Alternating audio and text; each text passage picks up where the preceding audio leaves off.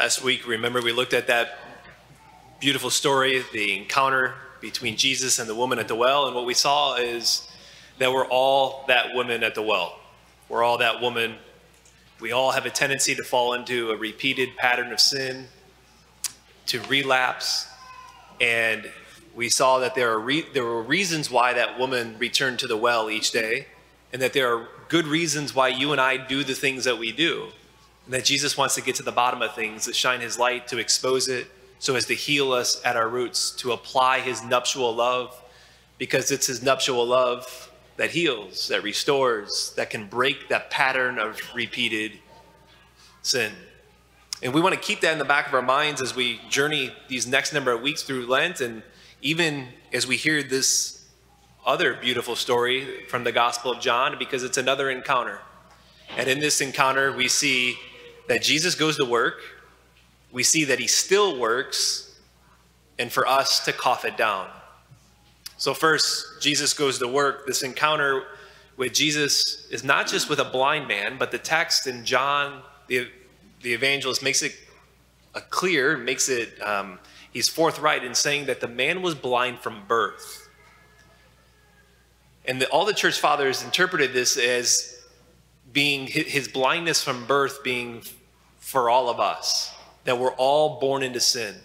We're all have a, a, born with original sin. So if you stick with the track that we've been on with talking about spiritual detox, we would say that we've all been born with toxins. Toxins when we were born. And these toxins are deadly. And there's no way for us to get these toxins out of us, but they just they just lead to death. And this situation and this man is presented to Jesus and the disciples, and you see the disciples right away is like, well, who messed up? It was either either his parents sinned or he sinned, and Jesus says no. He said it was neither he nor his parents sinned, but it is so that the works of God might be made visible. The works of God might be made visible. And then he proceeds, as soon as he says that, in verse 6, he, he, he, he bends down, he takes dirt from the ground, he spits on it. So with the dirt and saliva, he makes this like mud paste and he applies it to the man's eyes. It's like, why not just say, be healed, regain your sight? Why do this work? Why literally make mud and smear it on his eyes?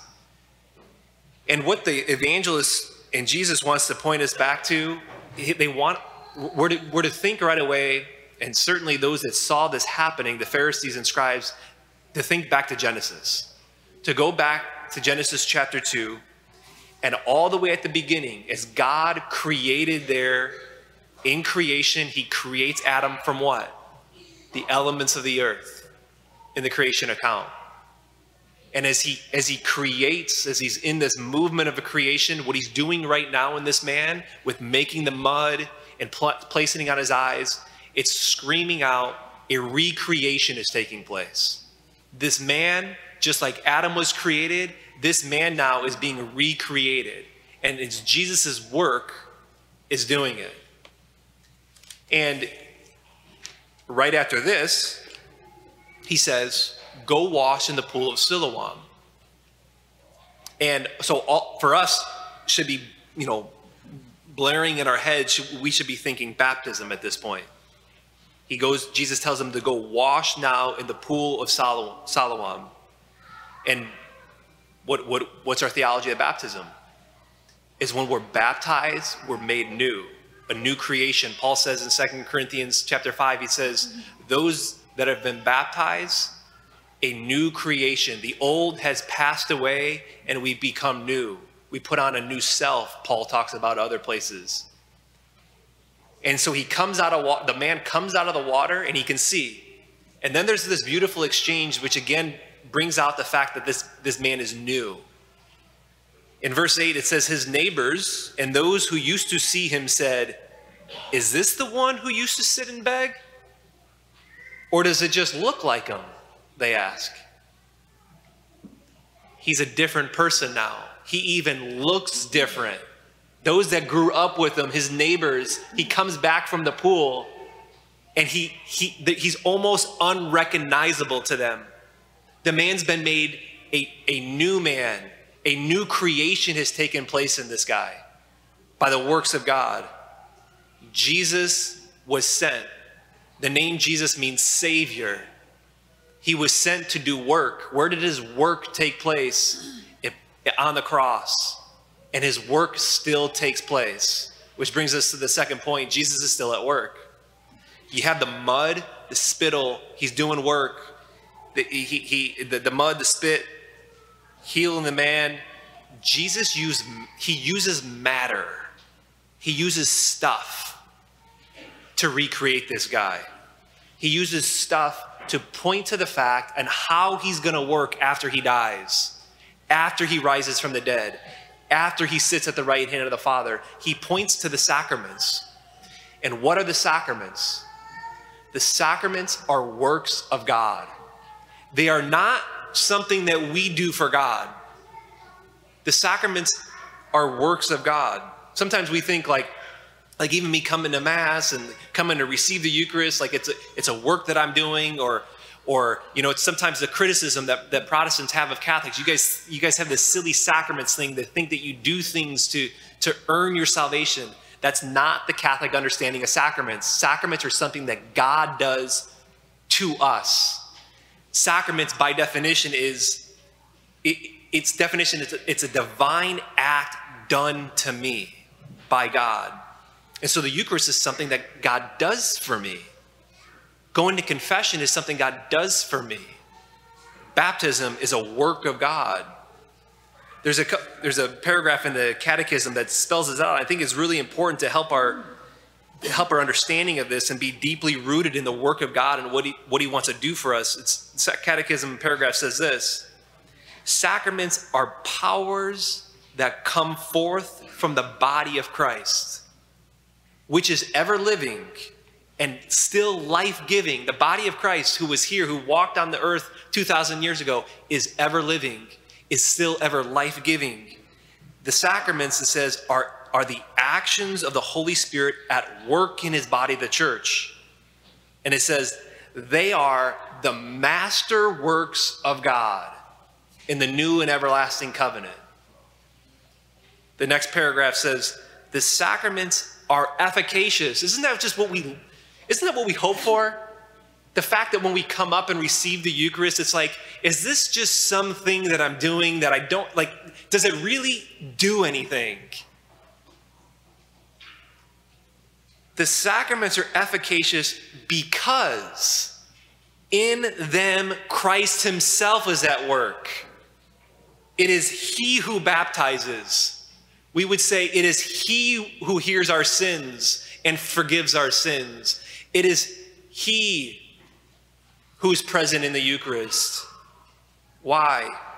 It is He who acts in the sacraments, it says, in order to communicate the grace in each of the sacraments in which it signifies. That is to say, in order to give His grace, it's in order to give His power, it's in order to save, it's how He recreates us. I think the Lord is just, the Lord's saying to us this morning, saying to you, saying to me, I want to work for you. Whatever you're coming in here with, whatever you have on you that's weighing upon you that you need help with, the Lord just says, Don't you understand how I want to work for you today? It's why I came. It's why I'm still here in the church. It's my primary mode of extending my power and my grace and my help is through the sacraments. I want to work for you. Am I allowing God to work for me? Am I allowing Him to work for, for me in, in the sacraments?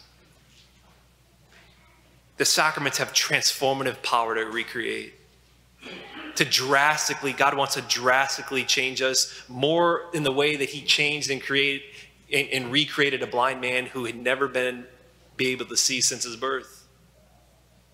Which brings me lastly to here cough it down. We've been talking this Lent in terms of a spiritual re- or a spiritual detox, kind of to receive a reboot to the system, uh, a restart. And I've, you know, we, we looked at the first week of Lent about the crazy shakes that people drink sometimes that just taste nasty, but they do it because it's part of the detox to get out those toxins. And sometimes they taste so nasty, they have to hold their nose and just cough it down. No matter how bad it tastes and how bad they don't want to do it, they just cough it down. If we are doing this spiritual detox, if we're attempting to do it and have not yet gone to confession or don't have planned to go, it's really hard to imagine that we're taking the spiritual detox seriously. Because when, just like the body, when the body takes on harmful toxins, it makes us sick. And some toxins can be so po- poisonous that it can, it can lead to death. And if, and if the body takes on that deadly poison, we become seriously ill and we just we can just slow down. Our body begins to grow weak and it we slow down.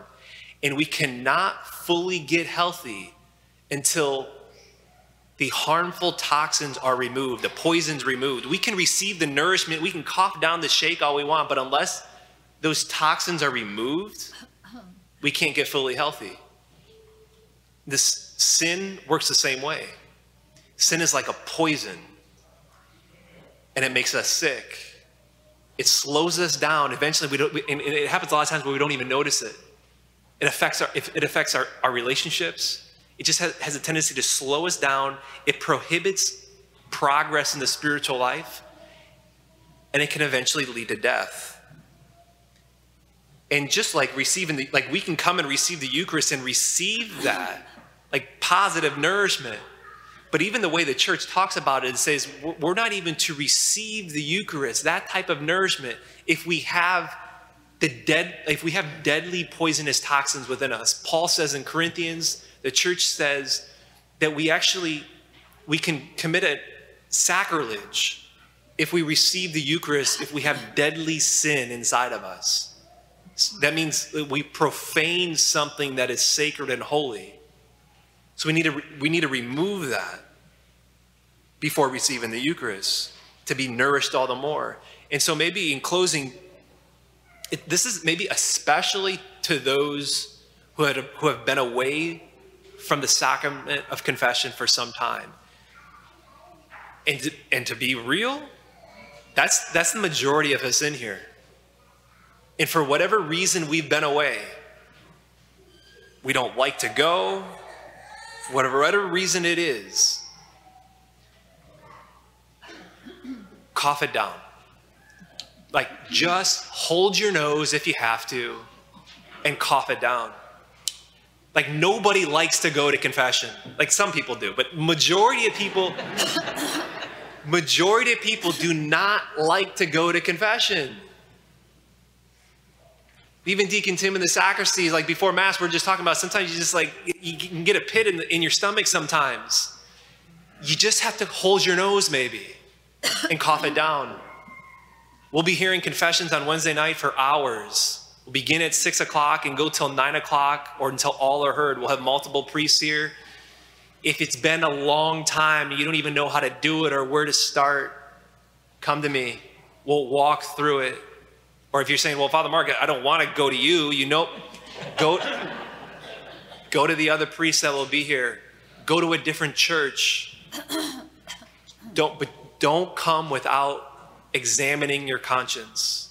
We have an examination of conscience on the website. We also have intellectual reasons on why it is the sacrament of why we do the sacrament of reconciliation.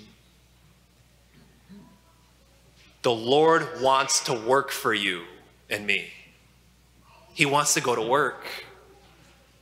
Am I allowing him to work? Am I allowing him to recreate me in the power of the sacraments? Go to confession. Even if you have to hold your nose and cough it down.